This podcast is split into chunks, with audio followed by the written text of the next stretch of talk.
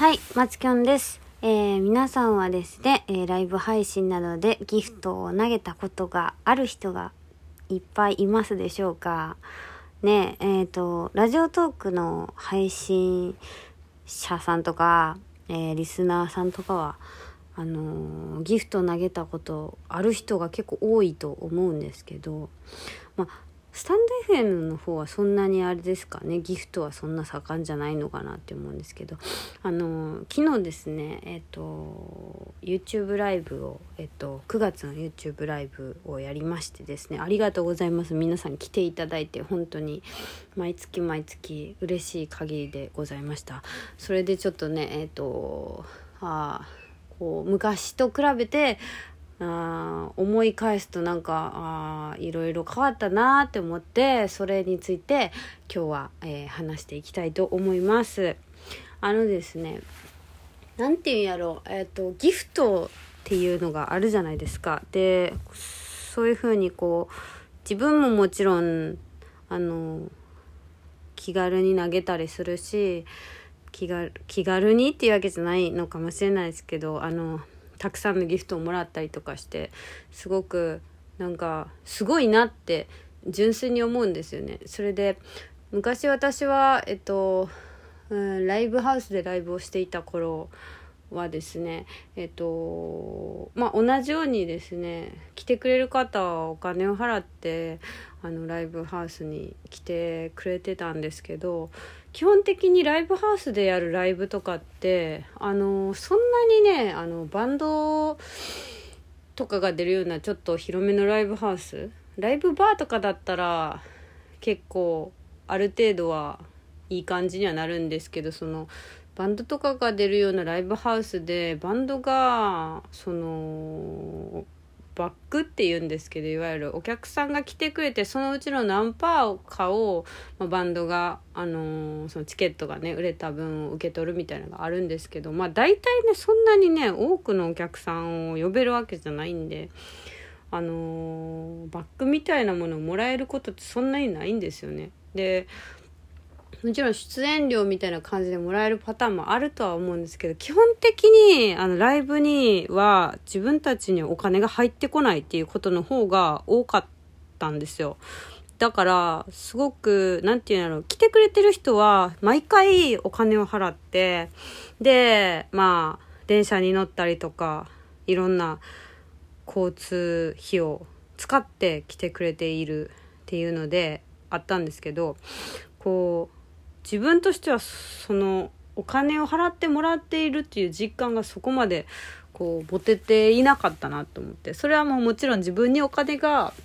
あの入ってくるものじゃないから来てくれるっていうことに関してはすごく嬉しくてうわーって思ってたんですけど本当にありがとうっていう気持ちがあって。だけどなんかこうチケット代を払って来てくれてるっていう認識があんまりなかったなみたいなことを思い返していまして今日。でこうそれを考えるとですねまあ言う言うたらまあライブハウスがまあまあこれは言い言い方なんかわからないけど中抜きをしてるわけなんですよあの チケット代 まあそのライブハウスはあの場所を提供して、まあ、機材とかも提供してで、まあ、人件費もかけてやってるものなんでそれは発生するものなんですけどダイレクトにそのこうバンドを見たくて行ってるお客さんがあのおか払ったお金っていうのは別にバンドに返ってくるものじゃないんですよね基本的には。本当になんかたくさんお客さんを呼んでいたら入ってくるんですけど、まあ、それでも、まあ、パーセンテージが低いものだったりするんですよね。でまあライブをすることでこううん応援してくれている人がいるっていうのは思っていたけど今一つなんか自分の中では多分そんなにこう実感が湧いてなかったのかなっていうのは思ってて。今ライブハウスではライブをしなくなってライブ配信っていう形でライブをするようになってこうやってギフトを直接的に投げていただいたりとかあとはまあ昨日とかはその YouTube ではまだ収益化ができてないのでお布施っていう、えーと、サービスを使ってあのそういうギフトというかそうギフトのような感じのメッセージとあのお金を使って投げてもらえるようなそういうのを今回から利用してみたんですけどそういうのを投げてくれたりとかそういうのを直接的にすごい頂いてなんかこんなにも応援してくれてるんだっていうのを 改めてすごく感じてるんですよね。でなんかあの私はうんライブハウスでうんライブをやっていないと本当にうんうん音楽をやってる人だと思われてなかったりとかするのってあるなって思ったりしてたんですよそれまで。とか、まあ、バンドは別にあのその解散とかはしてないんですけど活動休止してますとか言われたりとか別に活動休止もしてるわけじゃなくてライブはしてないんですけどまあなんかやるってなったらやったりするって感じで何か曲を作るってなったら一緒に作ったりするしだけど活動休止してますみたいな感じで言われちゃったりとかするのもあったからなんかそのライブハウスでライブをしていないっていうだけでうーんなんかネガティブに捉えられてるんだなっていうふうに思ってやってきたんですけどこういう YouTube とか、えー、ラジオとかを。うん、だけどこうやってライブ配信でうんうんギフトを投げてもらえたりこうやって見に来てもらえたりうんで誰が来てくれてるかとかそういうのがすごい分かるような状況に今なってうん。ちょっとそのライブハウスでライブをしないことに関してこうこれでいいのかって全く完全にこれでいいよっていうふうに思い切れるほどまでは言ってなかったのでそれのなんか説得力をうんライブ配信を通して得ることができたというかうんここライブ配信とか YouTube とかをしなければまあもちろん そういう風にライブ配信に来てくれる人とつながることもなかったと思うんですよ。でうんとねこの間とかはあそうそうあの地方でライブをライブハウスでライブをした時に私たちを見てくれていてそれで今ライブ配信を見てくれてますというメッセージを頂いて、まあ、それに関してはちょっとまた後ほどあの 別の収録で撮ろうと思うんですけどだからそういうのとか、うん、今までだったらこう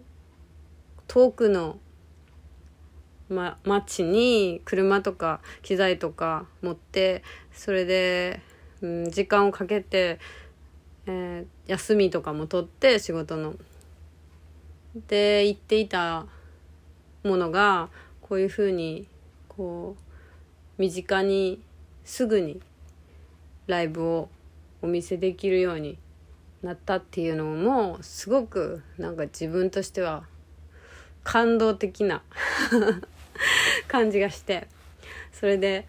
うん、こうやってこうそういう、まあ、ギフトってまあお金がかかってるものだったりするしでうんまあそのき昨日使ったそのお布施っていうやつとかは本当に直接的にお金を投げるみたいなに近いメッセージは入れれるんですけどそういう感じのサービスだからお金って言ったらお金なんですけどそうじゃなくてそれをこう何て言うんだろううん気持ちを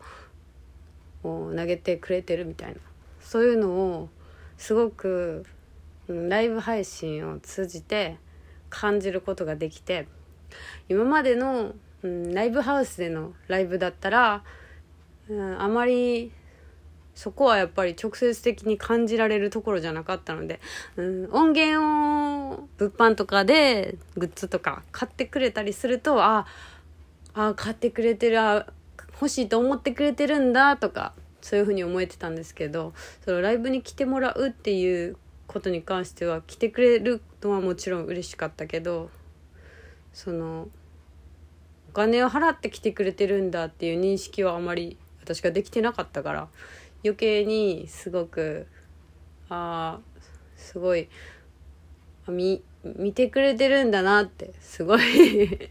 シンプルなことなんですけどそういうふうなことを思いました。それでうんそうこれこれはなんか自分の中ではすごく大事な気づきだったなっていうふうなことを今日思ったんですよね。本当に。横になってただけなんですけど。ベッドの上で横になりながら「はあこれは気づきだ。すごく大事な気づきだぞ。ラジオ撮らなければ」って思って。その昨日の感謝の気持ちとともに、えー、収録を撮らせていただきました。えー、なんかギフトを投げてもらえるっていうことは全然当たり前のことじゃないからだからこうやってあのこういうかんこういうことをなるべくずっと長くいい歌も歌って続けていきたいなっていうふうに思います。ありがとうございます。ということで、えー、ギフトとか ライブ配信のことについて話させていただきました。えー、メッセージやレタレターなどなどいいねなどなども嬉しいです。またこれからもよろしくお願いします。来月は10月24日に YouTube ライブです。ではよろしくお願いいたします。ではではさようなら。